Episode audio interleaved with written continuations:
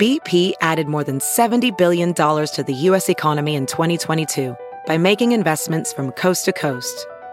Investments like building charging hubs for fleets of electric buses in California and starting up new infrastructure in the Gulf of Mexico. It's and, not or. See what doing both means for energy nationwide at bp.com slash investing in America. It's Kaley Cuoco for Priceline. Ready to go to your happy place for a happy price? Well, why didn't you say so? Just download the Priceline app right now and save up to 60% on hotels. So whether it's Cousin Kevin's Kazoo concert in Kansas City, go Kevin, or Becky's Bachelorette Bash in Bermuda, you never have to miss a trip ever again. So download the Priceline app today. Your savings are waiting. Go to your happy place for a happy price. Go to your happy price, Priceline. The following podcast is a Dear Media production. Hi, I'm Siff Haider, the founder of Arrae. I'm a wellness entrepreneur and digital creator, and this is my show, the Dream Bigger podcast. Listen, I love dreaming big, but you know what I love more? Actually having the resources to make those big dreams happen. And hey, dreams can sometimes be private jets, but other times they can look a little something like having the best skin of your damn life or starting a successful business, or delving into spirituality. So, on this podcast, I chat with experts and thought leaders from different fields about their tips and tricks on doing exactly that. So, let's get right into it. Hi, guys. So, today we have another solo episode. So, I always say this, and I was talking to my producer, Ali, right before we hopped on, and I was like, I am so surprised every time you guys are interested in me doing solos because I'm like, what am I going to talk about? And then I put it out on Instagram and you guys ask all of these questions. So I feel like I have a really good outline and a very, very like juicy episode filled with topics you guys have asked me about either prior to me putting this out, like questions out or, you know, things that you guys have specifically asked for in the questions box on Instagram. So I'm actually going to start by talking about something that I touched on on my birthday, which was a few weeks ago, and my DMs essentially exploded. So every milestone that I have, so I'll, you know, the example is my birthday, I record a video to my future self. And it's almost like a time capsule. And on my birthday this year, I'll like get very specific. I recorded a video to myself that I'm supposed to watch on my next birthday. And in that video, I go over everything that number one, like kind of like a reflection of where I'm at and everything that I've accomplished at this time. And then everything that I think and hope we accomplish by we as in me and my future self accomplish by my next birthday. And I started doing this last year, or maybe like a year and a half ago, but basically I do it on every milestone, whether that is on birthdays. Nish and I did it together when we moved into our house. I did it when I got my US visa. Basically, these milestones. And I actually learned about it, not in a milestone capacity, but in another capacity when I read this book called Be Your Future Self Now by Dr. Benjamin Hardy. I have recommended this book. I don't even know, probably a hundred times, but it really is a phenomenal read when it comes to tangible tips and tricks that we can do to show up as kind of our high the highest version of ourselves that we aspire to be. So the book starts off with an example of Mr. Beast. And if you guys aren't familiar, Mr. Beast is a YouTuber. I've actually never watched any of his YouTube videos, but I know the concept of what he does. He's probably like if not the biggest like one of the biggest one of the biggest youtubers in the world. And the whole book starts with this case study on Mr Beast whereby when Mr Beast started his YouTube channel he essentially recorded three video or I think four videos. One that he was supposed to watch six months from that date, another year, a year from that date, another five years from the date, and then the last one, 10 years from the date of recording. And he made them public, but he actually watched it, I guess, live for his audience on those given dates. And what happened in those videos is that he talked about his like where he was and his goals and aspirations for that time period and then he'd watch it back and it was just this like crazy thing to see how far he'd come, what he'd accomplished. And typically, what would happen was that he would blow past what he had hoped to accomplish. And so, after reading that book, I was like, okay, I'm going to do the same. And so, I did the same thing. I recorded a video for myself for six months later, a year later, five years later, and 10 years later. Now, I watched the videos that I've made for myself six months and at the one year mark. And I was really, really blown away by the degree of accomplishments that I had gone through, you know, the hopes that I had for myself versus what I had actually accomplished. It was a very, very cool thing to see. And the thing is that even if there are certain things that you haven't accomplished, which has happened to me where I've like slightly fall, fallen short of a goal, or maybe I haven't been able to get to a goal altogether, then it kind of helps you understand what it is that you need to work on. Maybe there's blocks that you're dealing with, which kind of stem from more overarching issues that need to kind of be looked at. Or maybe it's just something you haven't prioritized. But I think it's just a really interesting experiment. And oftentimes we'll lay out goals for ourselves and we almost forget the significance of what it means to accomplish those goals just because that's human psychology. Anytime we see ourselves getting, you know, we're 10% away from achieving a goal, we've kind of already blown past it and we're on to the next, which is, again, it's normal.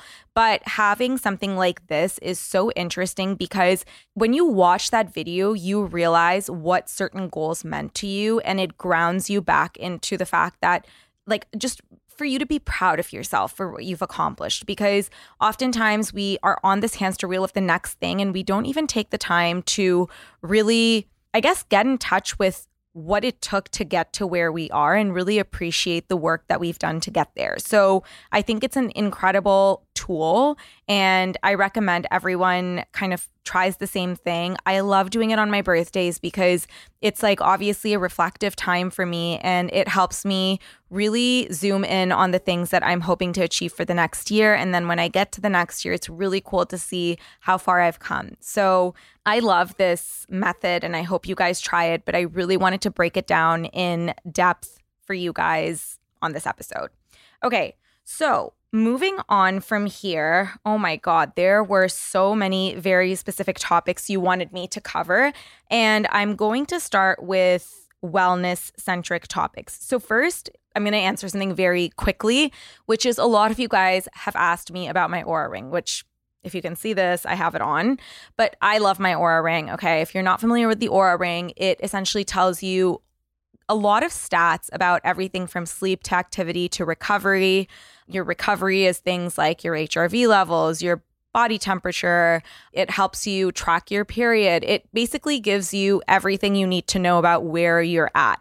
I like the Oura Ring because it helps me see where I'm at from a stress perspective. You know, it really helped me learn what disrupts my sleep, what my ideal sleep time is. So if you're someone who's interested in stats, I'm a very data driven person. I highly recommend the product. So I'm just going to start there because I always get questions about this, and now I have a place to refer people to. Okay, so major question was safe way to stop cravings and lose weight. So I'm not going to talk about the lose weight part because I am not claiming to be an expert on weight loss, and I just feel like everyone's journey is very different. But what I can speak to is stopping cravings. So I have found that the easiest way to kind of stop cravings and feel like you aren't really in control of your, I guess, cravings is balancing blood sugar levels. So I've done a number of in depth episodes about this. I've spoken to glucose goddess Jessie, obviously. So I would refer back to that episode. Another really excellent episode is with Mia Rigden. That is also, you know, we cover balancing blood glucose levels. And I can tell you from my experience, the thing with blood sugar levels is that if it's not balanced, then we are on this hunger roller coaster. Okay. We feel out of control. We're constantly craving things. We are eating essentially everything that comes our way. Our moods are imbalanced. There's a lot of downside to not balancing your blood glucose levels. Now, the easiest way for me to kind of get a kickstart there is savory breakfast, making sure that I'm getting fiber, protein, fats, and greens with my breakfast, and making sure that my meals thereafter kind of follow that same format. I like to have three square meals in a day, which means that they're quite substantial for a long time, I would just forget to eat lunch, or I would be intermittent fasting for so long that, you know, I would be eating 2.5 meals a day. And ever since I kind of straightened it out so that I have three full substantial meals a day, I feel like I don't have any cravings. I'm very satiated throughout the day. And I just don't really feel like, you know, going out and snacking or anything like that. And if I do feel like snacking because I've trained really hard, then I'll typically reach for something that is a little bit higher in protein, like a hard boiled egg, or I do these like rye bread toasts with, uh, or crisps with cottage cheese, some chili crisp, fly by jing it's amazing and a little bit of honey and it's very very satiating again cottage cheese is a really high protein easy snack that we can have if we are feeling hungry so that's another favorite thing that I have. I've also found that eating more protein at my meals keeps me really satiated. So typically, I am doing either animal protein like meat or um, eggs, or basically something that does have amino acids in it, because animal proteins or just protein in general keeps us feeling more satiated. So I'm not wanting to snack throughout the day. So those are like my, I guess, like building blocks. And then a couple of other tips. I find that when I'm dehydrated, I tend to crave like more salty things. And so ever since I've started to I guess like sometimes I have I when I do feel that way, then I'll make sure that I incorporate some more electrolytes into my day. You guys know I absolutely love LMNT. That's my favorite electrolyte. So I use LMNT to hydrate every single day. And then I have also a big, big, I guess, tip that I have is sleep. On days that I've gotten less sleep or poor quality sleep, I find myself with like you know having the desire to snack for no reason. So I'll give you guys a quick example on I think it was at one of the days last week. I don't even remember. It's been a very very long last week. We got back from France on a Sunday night and it was a really busy week. And I think it was on Friday where I hadn't gotten a lot of sleep on Thursday night. I think I'd slept about like five and a half hours. It was just I slept really late. I woke up early because I was still jet lagged. And the way that I was eating that day, it was, it, I couldn't even rationalize my way out of what I was doing. I was reaching for snacks literally all throughout the day, which I would never do. You know, I, I didn't feel like I wanted to reach for vegetables. Like it was the craziest thing. And I know that ghrelin and leptin levels are so deeply linked to how we're sleeping and our hormones and all of that. So I was about to start my period. I hadn't slept well and you know, I just felt very out of control. And you know what? I'm not going to I'm not going to be mad at myself or make myself feel bad cuz that happened. It's rare, but it does happen. But it kind of um, emphasizes the importance of getting good sleep and regular sleep throughout the week. So those are I would say like my overarching tips on stopping cravings. And again if you guys are looking to hear from you know nutritionists and in jessie's case a biochemist and an expert on this topic i would refer to the episodes that i said. So jessie's episode glucose goddess and then mia rigden. All right. So, another big topic of conversation that you guys wanted me to address was how I organize myself on Sundays. So, on episode 196, which is another solo episode, I talk about the fact that Sundays are my parasympathetic days. Now, if you want me to speak about it in tons of detail, go back and listen to that episode. But essentially, Sundays are my days for rest and relax. And essentially, I like to do it in a very intentional fashion. So I don't want to take on anything that gets my cortisol spiked up. Like I'm resting tr- in its true form that day. I'm not going to the gym and doing a crazy workout. I'm not planning a ton of social activities. That's my day to reconnect with myself. So go listen to the whole why behind the parasympathetic day and exactly how I set it up. But that is essentially Sunday in a nutshell.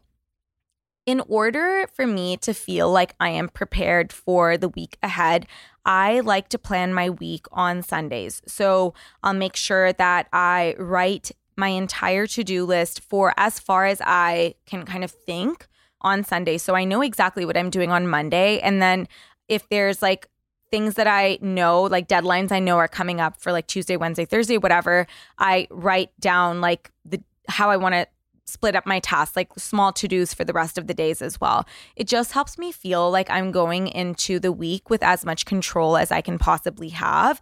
And I like to also go to bed earlier on a Sunday so that I can wake up really early on a Monday and really kickstart my day, make sure that I'm in front of my computer um, a little bit earlier so I'm proactive because I find personally that if I am not on top of my day. I'm just being reactive and it causes a lot of anxiety. And so Sundays are my way to kickstart the week in the right way.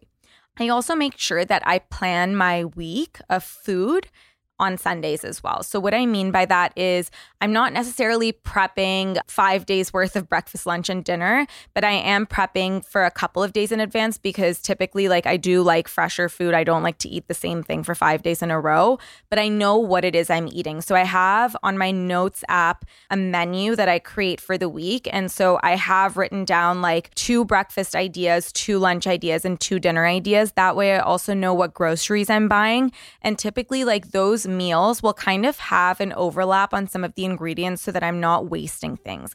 I found that ever since I started doing that this methodology, number one, it takes the thinking out of what am I going to eat throughout the week.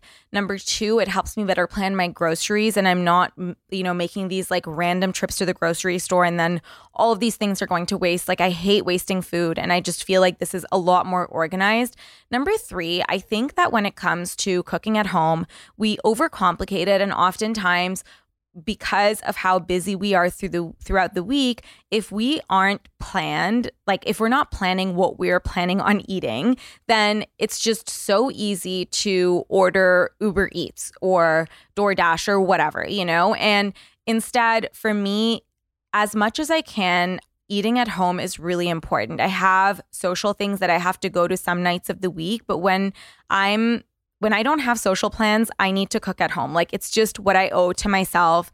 I know I can have access to the highest quality of ingredients when I'm cooking for myself. And so I know that ease and convenience is key for me. And so planning everything in advance, knowing exactly what I'm going to do is incredibly important. And Sundays what sets me up for success.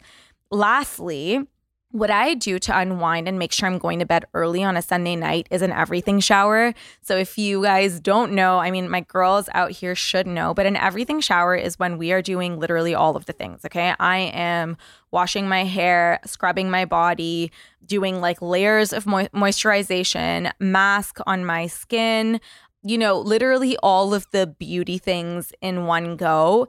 And I don't know about you guys. My hair is thick. I hate washing it. And Sundays are my, you know, designated day to do all of that. And when I finish my everything shower, I put like this eucalyptus and mint effervescent tablet it's like a very clean brand. I was gifted it a little while ago.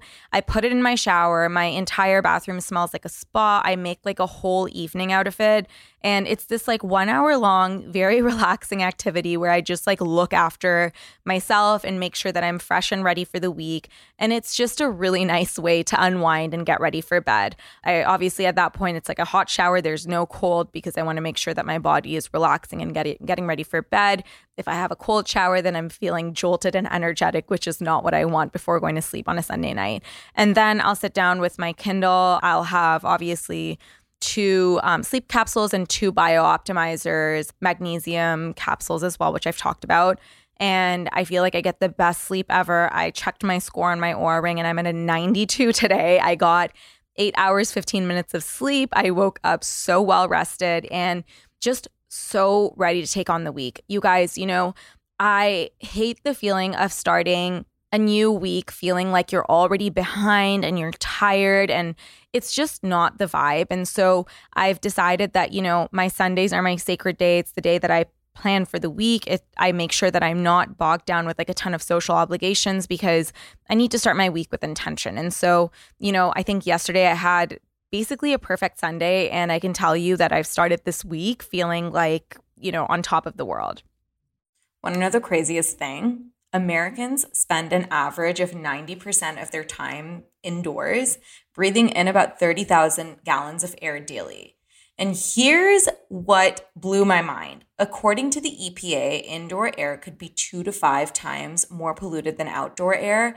And in some cases, it could be a hundred times more polluted. Actually, data shows that air pollution is responsible for nearly 7 million premature deaths across the world. So, breathing in good, clean air is incredibly important for our health, but also just how we feel on a day to day basis. So I've shared this before, but when we were in the midst of moving between Toronto and LA, we went back to our apartment in Toronto after like six months and I developed this like really, really bad cough. I was so congested and I realized it was because my place was so dusty after having been lying empty for six months. And so I went on Instagram and so many people had recommended Air Doctor. So I got the air purifier and it is such a good product. So I'm really, really excited to be partnering with them on the podcast because I've been a customer for a couple of years now, and I really, really like the product. So, Air Doctor filters out dangerous contaminants and allergens such as pollen, pet dander, dust, mites, and mold, so your lungs don't have to. Their Ultra HEPA filter that's been independently tested to remove 99.99% of tested bacteria and viruses and virtually 100% of particles as small as 0.003 microns. They also feature WhisperJet fans, which are 30% quieter than ordinary air purifiers. Good news is that Air Doctor comes with a 30 day money back guarantee. So if you don't love it, just send it back for a refund minus the shipping. All you have to do is head to airdoctorpro.com and use promo code DREAMBIGGER. And depending on the model, you will receive up to 39% off or up to $300 off. And exclusive to podcast listeners, you'll receive a free three year warranty on any unit, which is an additional $84 value. You can lock in this special offer by going to AIRDOCTORPRO.com and use promo code DREAMBIGGER guess what came in the mail today? Shoes. And I am talking about super cute, super comfy shoes from Vionic. So I've been talking about their Anaya sandals, which I wore all summer. And obviously, as we transition into fall, I want a little bit more of a fall vibe when it comes to my footwear. So I actually got two pairs of shoes the Elodie loafers and the Brookle heeled sandal. So I'm going to tell you guys about the sandals, the heeled sandals specifically, because they are insanely comfortable. Okay. The first thing I did when I took them out of the box, obviously tried them on, super cute, so comfortable. And that's what I love about this brand that it is not an either or when it comes to comfort or like cute shoes. It's both. And as someone who loves to walk around, listen, I'm an East Coast girly at heart. I don't care if I live in LA, I walk as much as I possibly can. I like to make sure that my footwear is cute but comfortable as well. So, what makes Vionic so special is their VioMotion technology.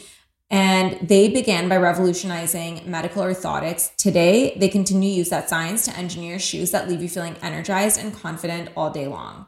They even offer a 30 day risk free trial. So you can wear them, love them, or return them for a full refund within 30 days if you're not satisfied for any reason.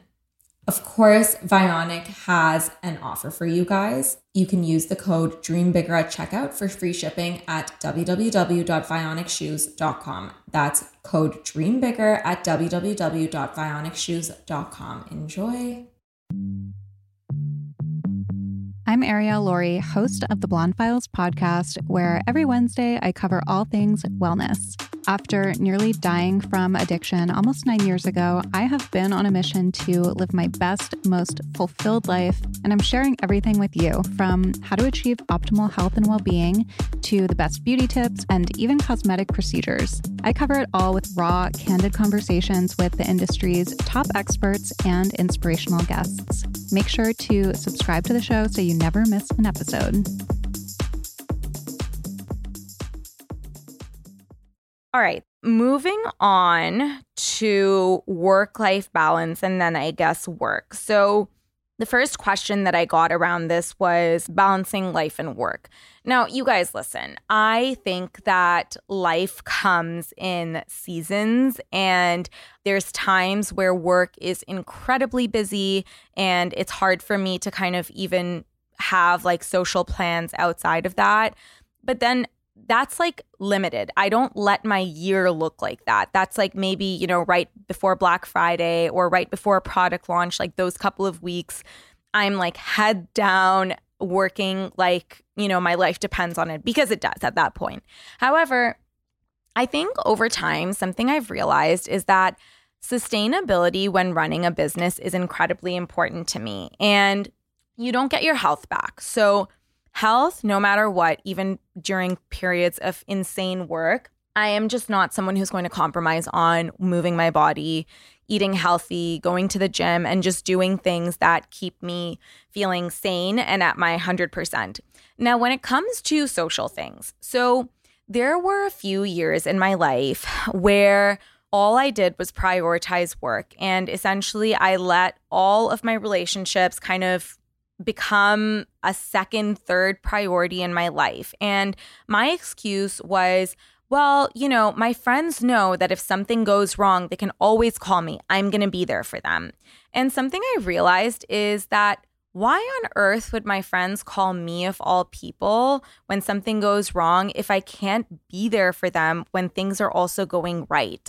I was never there when my friends were planning a girls' trip. I missed the opportunity to go visit them during really pivotal moments in their lives. And I look back on that and I think to myself, well, I was such an idiot. And the reason I say that is because my friendships are sacred and they're what keep me going. And I know that we all go through periods of time where our career seems so important, but it is it should never be at the expense of not giving our friends and families the love and care that they deserve. Now, I'm not saying that, you know, I'm out and about with my friends every night of the week. That's crazy. But I do make an effort with them. I do make an effort to show up even when it isn't the most convenient. You know, if it's my friend's wedding and I have to travel to a different country, even if I don't want to, or even if I don't have time, I will make the time to do that because it's important. It's important for us to have relationships in our lives. And so, work life balance, you know, I don't know if it's like, how do I explain this? Like, I don't think that there's a set formula for it, except for the fact that we have to be mindful of other things that are important in our lives than outside of just work and making time for them, even if it's a little bit. You know, it could be 15 minutes to check up on a friend. It can be, you know, for ourselves, even like because obviously health and taking care of ourselves is also part of that balance. It's making sure that we are absolutely uncompromising about the things that we need in order to operate. It's making sure that you make time to go on a date with your husband, no matter what. Nish and I are co founders, but I've said this before. We make sure that every Friday we have date night, no matter what. We do not miss that. We do not compromise on that. We will make sure that we go on one to two trips a year where we connect with each other versus about work. These are just things that are important to us. And I I don't want to look back on my life and think, oh, I just worked my ass off because I was trying to get to this like destination. Because I think to myself, okay, like if one day, you know, we IPO with Arrae or I sell Arrae, what am I going to do? Oh, I'm just going to go do it all over again. And so why wouldn't I just enjoy the journey of like my work? You know, I love my work and I need to be able to enjoy my life with my work, if that makes sense. So that's kind of my philosophy on work life balance. And I'm putting it in air quotes, but it's essentially finding time for the things that are important to you outside of work as well, which I hope everyone has things outside of work that's important to them. So, also to do with this is self care and the idea of self care feeling like a chore. So I think that we should be very fluid and non dogmatic when it comes to self care. Of course, there are certain things that we should be uncompromising about when it comes to health, which is things like movement, because scientifically it's proven to do so much good for us to move our bodies and like working out, whether that's Pilates, strength training, whatever it is. This is scientifically proven to have benefits on our mental health, our strength, our agility, our longevity. And that's something that we shouldn't be compromising on. But other things, you know, like whether it is journaling or meditation or whatever, I think it's okay to be fluid with it. You know, there's periods of times where someone may feel like they really need to journal or meditate, and others where maybe they are replacing that with another mindfulness activity. And I think that that's okay. I think that we have kind of gotten into the habit of being so regimented with self care where it feels like almost like another thing on our to do list. And instead, the whole purpose of self care is that you're refocusing on yourself, you're making sure that you are centering yourself, you're grounding yourself. It's, you know, you're you're feeling joyful after doing that thing. And I think self-care, there's so many ways to practice it. It could be reading a book, it could be going and hanging out with your girlfriends, it could be going out and traveling, it can be meditation, it can be journaling, it can be going out for a long walk. Make sure that you are listening to yourself and kind of like being really intuitive about what it is you need and not just putting these things that we see on Instagram and TikTok, like, you know, meditating or journaling or waking up early or whatever, like those things are the def the only definition of self-care. Self-care, I think, is just like a little bit more broad than that. So just think of it as just i guess like check in with yourself and see what you need. And if one day you've been in the habit of meditation and you don't feel like meditating or i don't know journaling or whatever it is i think it's okay. But that's just my approach to self-care because i think at this point i've cultivated enough of a practice to know that i like i i know what i need and there are certain things that I won't compromise on, and others which I'm just a little bit fluid on, more fluid on. So that's kind of my stance on this whole thing. Okay, moving on. Holding yourself accountable to reaching your goals. How do I do it? So, I have a lot of thoughts on this. Okay. So, number one, I think the overarching concept here is that my relationship with myself is based on the promises I keep to myself, which means that if I set my sights on a goal, I will do everything in my power to make sure I accomplish that. So, what I do is I set up daily systems to ensure that I reach my goals and I'm uncompromising when it comes to making sure I do those daily systems. So, you know, I think that without a plan, it's really impossible to be serious about achieving your goals. Like, it's all very nice to have in my mind, like, oh, I'm going to accomplish this, like, uh, you know, whatever it is, like a health goal or a revenue goal for the business. How on earth am I going to get there if I don't have a serious plan as to what it means to get there? You know, I'm not just going to go from where I'm at right now to there without a serious plan. And so that's kind of my like when I identify a goal, the number one thing I do is make sure that I kind of list out everything that needs to happen and everything that needs to change in order for me to get to my goal. So, as an example, we have monthly or yearly goals for Arrae from a revenue and profitability standpoint. Okay. However, our concern is more of what are we doing? Like, what's our output as each individual team member to do certain things that we know will get us to our goals? So, as a company, for example, we have top fives, which I've talked about, I think, on my episode with Nish. But essentially, every month, each member of our team comes up with five goals that we want to achieve in order for us to cumulatively achieve larger goals for the company. And I have the same approach when it comes to my personal life. So, you know, for my year, I have three personal goals, which I typically like, you know, come up with at the beginning of every year. And my five monthly goals kind of are there to achieve those macro goals. And i obviously like divide the macro goals into micro goals that i want to hit monthly as well. And uh, like the five systems quote unquote that i set up in place are in order to ensure that I reach those goals. So, just as an example, a random example, because it's such an easy one for me to reference to, is if you have a health goal, okay, you can have, you know, whatever it is. It could be an aesthetic goal. It could be, oh, I want to be in a better place with my food or like a better relationship to myself, whatever it is. What does it mean in order for you to reach that goal? Well, if you are wanting to get healthier, could it mean that you are tangibly making sure that you're hitting your steps every day?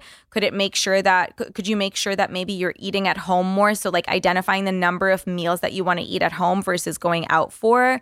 Could it mean that you maybe need to get your blood work done and have a nutritionist or a doctor read that blood work to help you identify which supplements you need. It could mean so many things, but I think having systems in order to identify how you're going to get to that big goal is really important and it helps the goal feel a lot more attainable versus this like far away thing that feels so intimidating. I think we always overestimate what we're going to accomplish in a very short period of time and we underestimate what we're going to do if we're consistent over a long period of time, you know? So I think that's where consistency and relentlessness come in. If, for example, you have a major career goal and maybe you haven't reached it in six months, it doesn't mean that if you're not still going at exactly what you're supposed to do day over day that you won't see the massive improvements in you know a year or 5 years or whatever that time period is. I was actually doing this exercise myself where you know i went to paris for like after 5 years which is the longest ever because i used to go every single year from 2014 to 2019 if not more than once a year to paris. And last time i went was 29 sorry 20 2018. And I was going back after five years and I was doing this reflection piece in my journal. And I could not believe the changes that had happened in my life in the last five years. You know, like I'd accomplished so much. I was a completely different person. And I think we just tend to have all these goals and aspirations for short periods of time. And then when we don't get there, we're like, oh, well, never mind, like move on to the next. No, that's not what relentlessness is. Relentlessness is knowing that you have a goal in sight. And even if it takes a little bit longer for you to get there, you're consistent with the things that you need to do and you don't give up even when it's hard. So that's kind of how I think of things. And, you know, I also like to attach joy into the act of doing things versus the goal. And I've read about it on multiple um, mindset books and also listened to a number of podcasts, whether that's Dr. Stephanie Estima or Andrew Huberman, on how it's really important to um, praise yourself and also enjoy the act of putting in the work versus just putting all this value on the outcome itself. So, you know, if you're trying to get healthier, really relishing the act of working out, knowing that you're putting in the work versus having this goal and attaching all your value to just that goal, if that makes sense. So I feel like these things kind of like help me stay really on track when it comes to achieving my goals. And a related question or many many that I got about this is how do I stay in my lane? How do I make sure I'm not distracted or feel bad about things that other people are accomplishing? I number 1 am of the belief that you know we are all going through different things and just because someone's life looks glossy doesn't mean that it's perfect and also, I also think that we are all on our own timelines. And just because someone has accomplished something at the age of 21 doesn't mean that I should feel bad about myself about, you know, where I'm at in my life. I think we all have our own path and we kind of follow our path. The other thing is that I am not someone who feels envious or jealous of other people because I am off the um, mentality that if they've accomplished it, then what's stopping me from accomplishing it? You know, it, if anything, gives me a lot of motivation and inspiration to see that someone else has accomplished the goal that I have in mind. It makes me feel like, oh my God, like, you know, well, what did they do? Like, let me study what they did. And I bet you they had their set of difficulties getting there too. And that just gives me more reason to believe that I can do it as well. So I think that if you are looking at other people and you're coming hard down hard on yourself about the fact that maybe you're not close to your goals and they're so much further ahead. I think instead a reframe is really really important and I think you should just see it as a positive thing. There's also so much opportunity for everyone in this world to succeed. I think having abundance mentality and knowing that they're succeeding and I can also succeed and having grace for yourself. I think these are things that are really really important. And you know, on a different perspective, I guess, but kind of the same is when it comes to Arrae. You know, people have asked me, well, aren't you scared of the competition? No, why would I be scared of the competition? Okay. I don't think that anyone can be exactly like we are as a company. We have a unique brand voice. We have, you know, unique products. We are who we are, and no one can rob us of our essence. Number two, if there are other copycat brands or other brands doing similar things, I don't really care because I know that as a brand, it's only advantageous to us to have other brands come in and also bring focus into this area because if there are more brands, there's more of a market and there's more demand for a product. So it's not a bad thing if like a few other people come and do the same thing. It's like streaming services, for example. At one point, it was just Netflix, and like in the early days, no one was really using a streaming service. Now, you know, majority of the population is using a streaming service versus cable TV. And it's actually advantageous to all of the networks to that this is happening, that there's more of them. And each of them will just work that much harder in order to set themselves apart and attract their own clientele. So that's kind of my thoughts around competition. I don't let it intimidate me. I'm not scared. I think that there's room for everyone. Speaking of Arrae and all of that, people have asked me what my time split is between Arrae, the podcast, and content creation. I would say 98% of my time goes into Arrae, or like 97% of my time goes into Arrae. Whatever I have left goes into the podcast. And content creation is something that I do very casually on the side. It isn't really something that I put all this effort into. I just do it because I enjoy it. My podcast as well, it's something that I do because I really, really love it. And I do it on my off hours where, you know, I just, I like to research guests. And I think now, because I've been doing it for enough time, I don't necessarily have to spend like 30 hours preparing for an interview because I like I have an overarching idea of what I want to ask a guest when they show up because I'm only interviewing people that I really really want to speak to. And because I've been doing it for so long I I I, I have like an idea of how I know interviews should go and I know what kind of questions to ask someone when they're sitting down. Before it used to be literally hours and hours and hours of prep work of me coming up with a detailed list of questions. Now I kind of am a little bit more fluid. I obviously come up with a skeleton of how I want a podcast interview to go, but my goal is really to make sure that the guest feels comfortable and see where the conversation takes us and trying to get certain pieces of information out of them while letting it be a conversation. So things have obviously changed as you become masterful at a certain craft, you know, just your approach to it changes. So I would say like that's kind of my split. I also, of course, have an incredible team when it comes to the podcast now. I have someone who does the markups on each podcast episode to make sure that my producer knows where to edit before an episode goes live. My producer takes it live. The pitching for certain guests is not done on like by me personally. A lot of it is incoming. So things are different because of the stage I'm at. At one point, or you know what? I'm I'm just gonna go ahead and say this. If today, as a new as like where I am as a founder was supposed to start a podcast, I don't think I could do it on my own because it's a very rigorous process to start a new podcast. Um, I remember when I was doing it on my own, it was really, really time consuming. I'd be the one doing the editing, the pitching, um, A to Z, which I think was a really helpful exercise. But given how busy Arrae is today, it would just be very taxing for me to do a podcast A to Z from the beginning to the end all by myself with absolutely no support. So, yeah, that's kind of my split and where I'm at.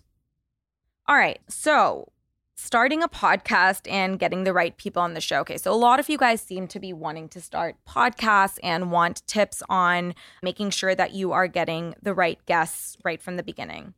So I think what was helpful on my end was the fact that I had a blog and a little bit of a social presence that I could leverage when I was going out and pitching people.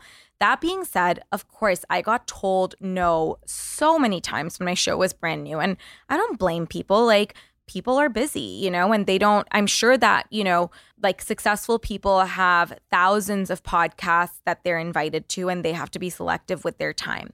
However, if you are someone who is starting a podcast from scratch, the tips that I would give you is know what you can leverage when you are going into a um, pitching situation. So, for example, if you are a student who is studying nutrition, then that is something that you can leverage because people like to help students or new grads who are just getting started in their career. So you can go say like I'm a student at whatever college and I'm starting a podcast about whatever topic because I'm so passionate about it. I think your work is valuable because of X, Y, and Z. And, um, you know, I think we would have a great conversation. I don't need more than 30 sec- 30 minutes of your time, whatever, like short and sweet.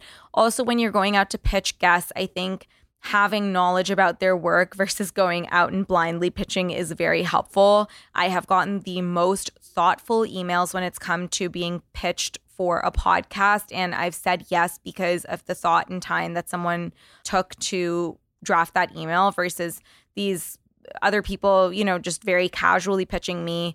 I've not really heard of them. And more importantly, I just have to be selective with my time. So if I get a thoughtful pitch from a new podcast versus, you know, a copy and paste, I'm obviously going to go and be on the person who was thoughtful about their pitch, their podcast. So I think there. Number two is when you're starting out, even if you can't get like absolutely top tier guests, get people who they would know who are kind of in their realm. Because then when you're going back out to them, then you can be like, I have interviewed X, Y, and Z. And um, I think that those people would be more kind of inclined to come on if they've seen that you have experience within a certain topic. So I would say that those are my tips. And I think with podcasting, again, it really is about just being consistent. Even if you are not being able to get the guests that you want yet, being consistent, showing up, you know, going out to as many people as you possibly can. It's a numbers game at the end. You're going to be told no a lot of times. And uh, good news is that as your show grows, people who said no to you at the beginning are going to come around. So just like with everything else that you're starting from scratch, it's just a time commitment and just committing to it and knowing that it's not it may not be easy the whole time, but it gets easier with time and also having your why. I think that that's really really important. Uh, also, a really good note from my producer, actually, Ali, is to tell you guys how long I've been doing this. I started my podcast in 2019 before podcasting was cool. It wasn't you know, a crowded space. It wasn't even, it was just like very new. And I consistently showed up week after week after week. It didn't matter how low my listenership was. It didn't matter if people thought I was an idiot for even getting into the space when it was so new and people didn't necessarily understand it. I think that that consistency and making sure that I showed up because it was a commitment that I made to myself is you know, what allowed my show to continue to grow.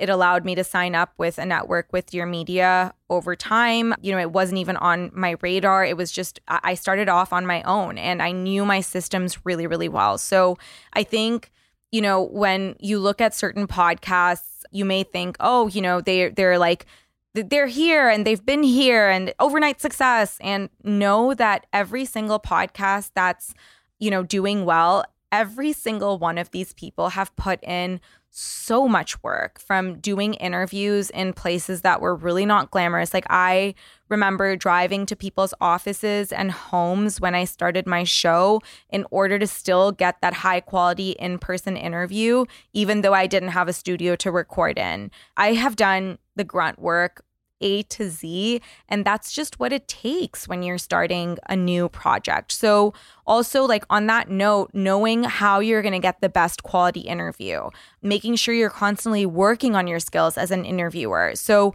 all of these things are incredibly important. And so, don't get discouraged. It's just a journey, and it's just the journey of starting something new from scratch a lot of questions about how I took the leap and you know started working on Arrae or like how you take the leap and start or leave your 9 to 5 in order to work for yourself. So I think uh, So, number one, I think I've always been someone who has naively perhaps believed that I need to take a bet on myself in order to do what I think brings me the most fulfillment and, you know, where I feel like I'm living in my true purpose. So that is number one. So I've always been really intentional about my why when I do things. And I know that leaving security or comfort behind in order to do that thing which is, you know, working for myself for whatever the reason, has been really important to me. You know, when it came to starting Arrae, I was of the mentality that I don't care if I burn my life to the ground because I know that this is what I'm meant to do. And that's just kind of been my like overarching mentality. Now, from a practical perspective, Nish and I, the way that we have operated is take the biggest risk possible without getting kicked out of the game. So, what that means is if if when we started Arrae, we threw all of our money into this one thing and then that one thing failed, the business would fail. So we want to make sure that we never do that. However, we stretch ourselves to the point where even if that thing fails, it could be a little bit of a blow, but it won't it won't ruin the business. And so I think that's kind of how it should be when it comes to am I okay to leave my nine to five? It should be do I have enough money to pay three months rent in my bank account? Okay, I do. Good, good. I'm I'm good to go because even if every even if it doesn't work, you know that you have a roof over your head and you obviously like calculate your buffer period. Maybe it's a year, maybe you have other factors to consider like kids or an elderly parent, whatever it is, but know what your buffer is and give yourself that. Number two, from Nish's perspective, because he left his corporate job to work on Arrae full time and he had his corporate job while we were building Arrae for the first like six months or so. He decided that he was going to leave when we hit a certain revenue mark because at that point it was like a real like big girl business or a big boy business, you know? And at that point, there was no turning back. And also, I think when you are building something, you get to this crossroads where you know that if you continue at your corporate job, your business simply won't succeed because you aren't being able to give it everything you have. Your business, I think, becomes what you give it, you know? And if you are neglecting it and your corporate job is getting in the way of a business that is otherwise like really taking off, that is when you need to have that conversation with yourself and be like, okay, I think it's time that I leave my job in order to pursue this full time or not, whatever. Like you get to that crossroad, and it's really important for you to identify when that crossroad is and pull the plug at that point. I'm not saying that when you get there, it's going to be particularly comfortable because let me tell you, when we started Arrae, like we, you know, we had gotten to this revenue mark, but you know, it was nowhere near the kind of money that Nish was bringing in from his job or what I was making from partnerships because I was a creator back then.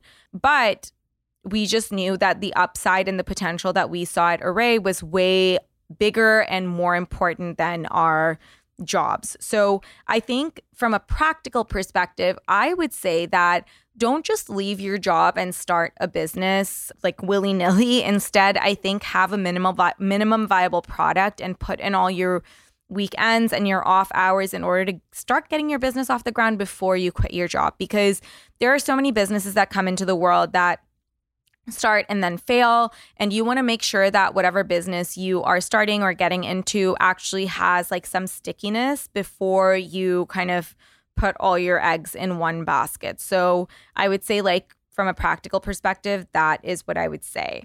Now, when it comes to running a business with Nish, because this was another really important, uh, sorry, a really popular question that I've gotten. I have done episodes with Nish. So if you're curious, you can go listen to those. But from an, I guess, overall standpoint, we touch different things in the business. So He's much more analytical. I am much more creative. And that's kind of how we have split the business. So, all kind of marketing decisions, event decisions, brand vision, identity, all of that falls under me all the more analytical things from inventory to customer service to how much money we need, budgeting, all of that is done by Nish. So that's how we split things. Of course, we do make certain decisions together. People have asked which meetings we sit in together versus separate. In terms of what we sit in together, it's actually quite a bit because we typically have to make two different decisions or like, you know, a number of different decisions that fall under both of us for overarching things. So, as an example, when it came to launching our loyalty program, which is the Feel Good Club, if you are an Arrae customer or are thinking about it, you should really go check it out because swear to you, we have the coolest loyalty program that exists. But when it came to building out our loyalty program, that was like a, I would say, a three month long project. And we both sat into every call. Why? Because from a back end dev perspective and like measuring data and all of that, that was all Nish. So things like, okay, what happens in order to when this number this thing is triggered like someone gets a free product what does that mean from an inventory standpoint? What does it mean from the back end development standpoint? What is the customer experience when they're landing on that web page? How will it all flow? What is the email flow? What groups are we dividing people into? So that is all under nish's purview. Where i came in is what is the experience from a customer service and like experience in terms of like a how does a customer feel? How does everything look? At what tier do we need to be giving away certain perks versus not? What falls under like specific perks? How can we continue to make the customer feel special over a long period of time? What is the copy on each of these different things on each email? How does everything look? There's a lot of things that both of us kind of made decisions on for um, loyalty. So it was not just me and him obviously but it was a number of people from his team and my team so we had from my team, our um, director of partnerships, Alexa, who is heavily involved. From Nisha's team, Tatiana, who is the director of design. We had our director of ops in there to make sure that everything was set from an inventory standpoint and that we were considering all cost of goods to make sure that this whole thing was still profitable and that we weren't losing a ton of money as a company. We had later on on like later on meetings like towards the end we had our head of events and social media sit in so that they had their considerations to think of so that they could if necessary work with our like manufacturer to produce things like hats or merch or whatever it was. So there was like a lot of different people involved who were on each of our teams. So that is a good example of loyalty which kind of touched both of our departments. Another good one that we have forever sat in together for is product development meetings. So this is really important because of course like products and good products are the bread and butter of our business because we know that if we produce a shitty supplement or a shitty product, like people are just not going to come back. And it's really, really important to us that our products are not just the best quality, but that we're tackling issues that are really important, that are important to our customers, and that we know that we can do really well, not just from a trend based standpoint.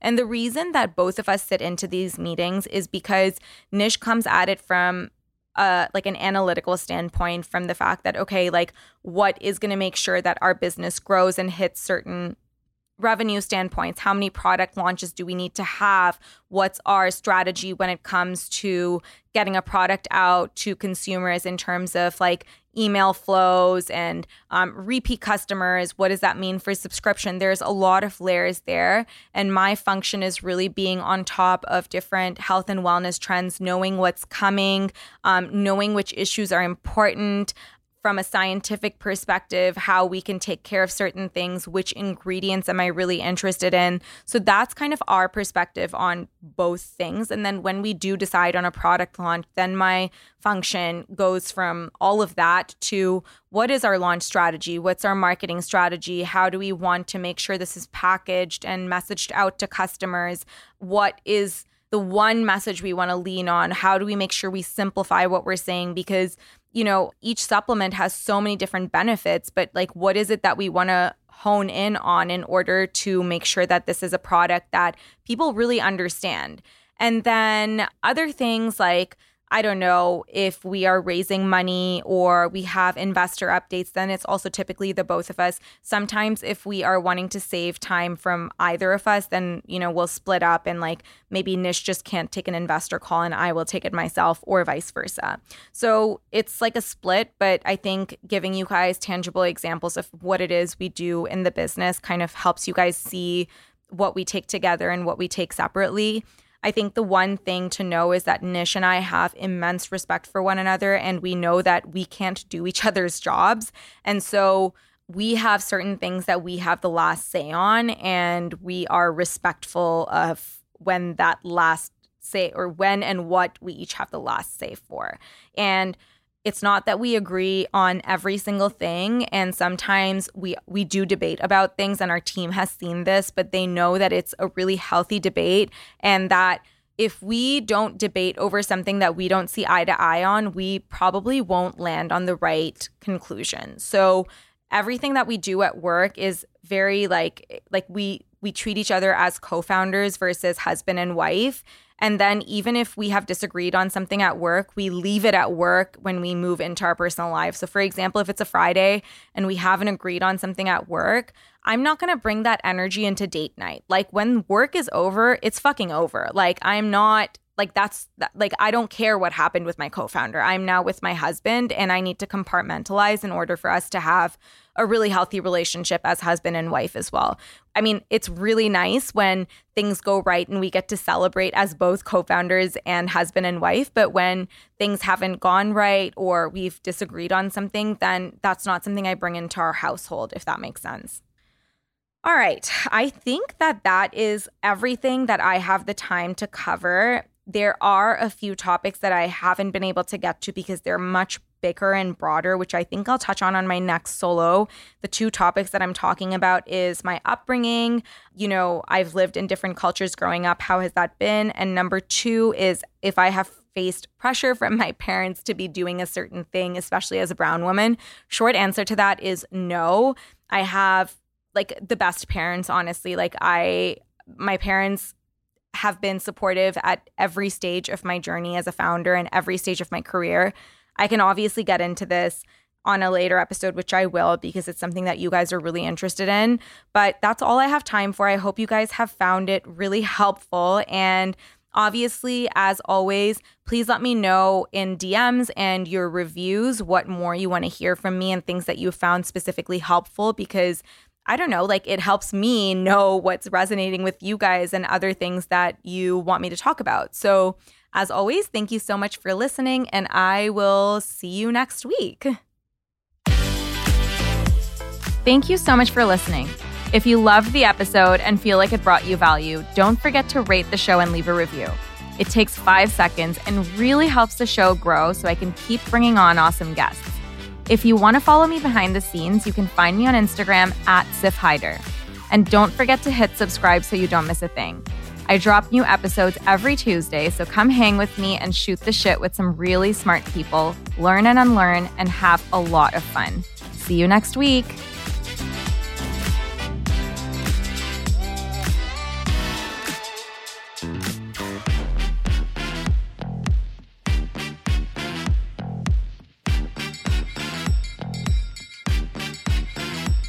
Please note that this episode may contain paid endorsements and advertisements for products and services. Individuals on the show may have a direct or indirect financial interest in products or services referred to in this episode.